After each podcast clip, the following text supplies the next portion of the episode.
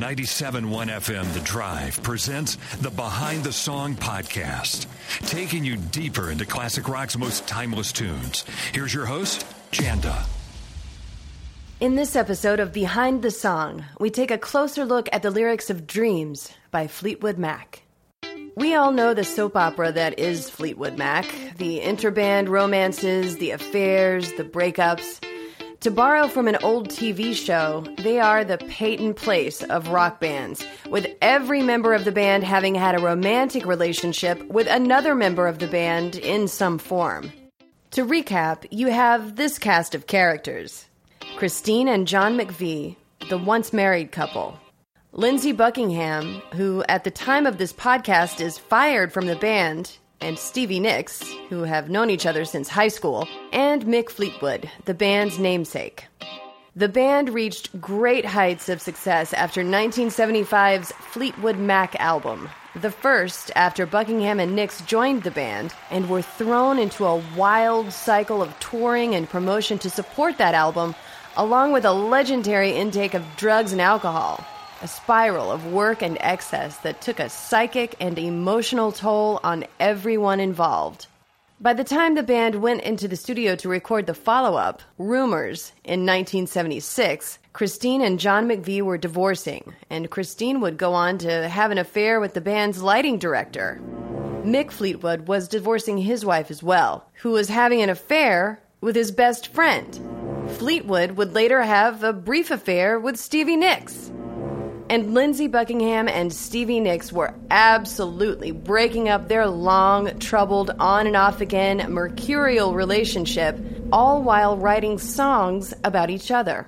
Christine McVie said of the time spent recording Rumors that the Americans in the band, Nicks and Buckingham, would fight, and the British in the band, the McVies and Mac, would just avoid one another. It was an emotionally toxic combination of bad feelings and bad personal decisions, and most of the recording was done in different sections, with band members putting down parts of the song individually at the Record Plant studio in Sausalito, California. Can you imagine not only going to your job every day with someone you were breaking up with, but then writing a song about that breakup and having to sing it and play it day after day as the breakup was happening? And then imagine the pressures all of Fleetwood Mac were under to deliver another commercial successful album like the one they were following up. Now add in tons of cocaine and alcohol and random groupies and hangers-on, wildly expensive, hedonistic excess that should have been anything but productive. It's a small miracle that the Rumors album, the 11th for the band Fleetwood Mac, and their most successful, was ever finished at all. Stevie Nicks is one of the three principal songwriters in Fleetwood Mac, along with Buckingham and Christine McVie. She wrote the song Dreams while the rest of the band were recording in another part of the studio. Sly Stone had a room at the Record Plant at the time, all done up in black and red with a piano and a big black velvet bed with drapes. It was vacant at the time, so Nicks decided to use it. She told Blender magazine that she sat in that dark room with her keyboard and cassette recorder and wrote Dreams in about 10 minutes. Dreams is what Nicks calls a twin song on the Rumors album, its twin being Go Your Own Way, which was written by Buckingham. In her view, the two are the same song written by two people about the same relationship and the same breakup. Whereas Go Your Own Way has plenty of acrimony and anger, Dreams is more ethereal, pensive, and mystical. Yin and yang, dark and light. Just like Stevie Nicks and Lindsay Buckingham. Nicks and Buckingham met in the mid-60s when they were still in high school in Northern California, still kids. They went on to join a psychedelic rock band called Fritz. Then they became a duo, Buckingham-Nicks, and moved to LA to pursue rock stardom. Buckingham-Nicks didn't exactly light up the world, but soon Mick Fleetwood came calling, and they made the jump to joining Fleetwood Mac in 1974. So they were already musical partners and a couple for nearly a decade prior to that. During this time, they were young, they were struggling. Nicks worked multiple jobs to support them, including waitressing and cleaning houses. I get the sense that especially in those early years, Buckingham's prowess on guitar and his own singular talent as a songwriter took the front seat, with Nicks' poetic lyrics and unforgettable singing voice firmly in the back of the car, so to speak. I think it was that way for a while when the two joined Fleetwood Mac as well, at least at first. All these crazy alien stories can't be true, can they? Hey, it's Steven Diener, host of the Unidentified Alien Podcast. And whether you're new to the conversation or have been looking into it for years, you need to check out the fastest growing alien show out there, the Unidentified Alien Podcast, or UAP for short. There's a crazy amount of alien encounter stories out there from all over the world. And the beauty of it is that I bring them all to you and let you decide what you believe. Download and subscribe to UAP on any of the major podcasting platforms. And you can also find it on UAPpodcast.com.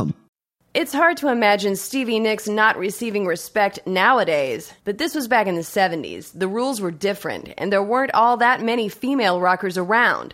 Even in Fleetwood Mac, Christine McVie was a classically trained musician who found inspiration in rock and roll as a teenager. Stevie Nicks, on the other hand, spent her childhood singing country music in bars with her grandfather. Stevie Nicks is also a small person, around 5 feet tall. She developed her signature look, the chiffon skirts, the lace, the long blonde hair, the top hat, a sort of fairy witch version of Oliver Twist, and stacked herself up on high platform heels. It's a wardrobe, a costume, but it's also a certain kind of protection. It's 100% feminine, but it's tough. It's cute, but it's rebellious. It has been attempted for over 40 years by girls and some boys who respond to Stevie Nicks as a kind of rock and roll godmother, but it, like her, can't really ever be copied authentically. It is that authenticity and those juxtapositions that make Stevie's music so special. Her lyrics have mystical tones, but there's a sense of realness and a sharp point in there as well. Maybe from the country music that dominated her youth, that strikes its chord and does what all the best writers do, make you feel like they've written what you're feeling. The first part of Dreams goes like this. Now here you go again. You say you want your freedom. Well, who am I to keep you down? It's only right that you should play the way you feel it. So here she's letting Buckingham off the hook to pursue his freedom, which would be hard to do when both parties are in a successful band, but maybe she's writing it the way she's feeling it, too. It goes on. But listen carefully to the sound of your loneliness, like a heartbeat drives you mad, in the stillness of remembering what you had and what you lost, and what you had and what you lost. And that's a caution against letting go of someone in such an intimate situation, which might prove impossible, especially cautioning against severing a romance when you can't really, truly get away from that person because you happen to be tied together for work. Saying it's possible to be lonely with someone, even when you know that you're going to be with them almost 24/7 for the band, and that is enough to drive you crazy in and of itself. Next in the song comes those lyrics that have us all singing along. Thunder only happens when it's raining. Players only love you when they're playing. Say women, they will come and they will go. When the rain washes you clean, you'll know. You will know. So here we see Stevie Nicks using players want to play and haters want to hate years before the saying came into vogue. We all get what she meant here, and it's as mean as she ever got in response to Buckingham's Go Your Own Way, in which he proclaims that jacking up and shacking up is all she wanted to do. But she only had to stick the knife in just under the surface to cut deep with those lines, ending with the phrase about the rain washing him clean, implying that he was indeed dirty and in need of cleansing. Next, Stevie looks inward at her part in this relationship. Now here I go again. I see the crystal visions. I keep my visions to myself. It's only me. And here we see how Stevie must have seen herself in those early Fleetwood Mac years, and with Lindsay before that. Something small and inconsequential, keeping her thoughts and her visions to herself. She goes on. Who wants to wrap around your dreams? And have you any dreams you'd like to sell? And there again, the knife, putting it to him like an accusation turned back around on the accuser. Perhaps he insinuated to her at some point that she was hitching a ride on his talent, and she flips it with a simple question. Do you have anything inside that you would like to sell? Have you already done that? She goes on and ties it back into that initial caution, maybe this time to the both of them. Dreams of loneliness, like a heartbeat, drives you mad. In the stillness of remembering what you had, and what you lost, and what you had, and what you lost. So now we see, in the context of just a couple of lines, Stevie has included herself in the cycle of loneliness and frustration that their romantic breakup is sure to bring, given that they can't possibly escape one another even if they wanted to. And then the lyrics circle back to those singable lines, this time encapsulating the two of them. Thunder only happens when it's raining. Players only love you when they're playing. Women, they will come and they will go. When the rain washes you clean, you'll know. You will know. Thunder only happens when it's raining. Players only love you when they're playing. And she ends the song with a refrain and another caution back to Lindsay about those women who will come into and out of his life, but will never be quite the thing that she was to him. Say women, they will come and they will go. When the rain washes you clean, you'll know. You will know. To say the least, the attraction of the song Dreams has endured over the years. In April of 2018, the song re-entered the Billboard chart after a young fan made a viral Twitter meme about not being able to dance to Fleetwood Mac's music. And as for Stevie Nicks, she was cast as herself in not one but two seasons of American Horror Story, playing a role created for her as the White Witch. Can't you hear the timbre of her voice coming at you? I'm sure it's a voice Lindsay Buckingham will carry with him to the grave, as she prophesied in another song, Silver Springs. And it was that voice and Stevie Nicks' innate ability to connect with people. In spite of her smallness and her femaleness, it was she who wrote the only #1 hit Fleetwood Mac ever had with Dreams. In spite of their many other charting hits, this song was their only #1.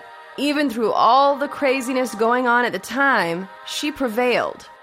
One of my favorite quotes from Stevie Nicks is this: "When you grow up as a girl, the world tells you the things that you are supposed to be. Emotional, loving, beautiful, wanted. And then when you are those things, the world tells you they are inferior, illogical, weak, vain, empty." She recognized that, challenged it, and never let him grind her down. Dreams is one of the ultimate breakup songs in rock and roll, written by a beautiful, tough little woman wearing a top hat as she twirls in layers of lace and chiffon through our consciousness, putting a name to emotions that are hard to pinpoint. And that's just the kind of spell to cast.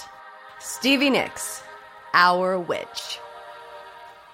I'm Janda, and this has been Behind the Song. Special thanks to Christian Lane for sound design and engineering.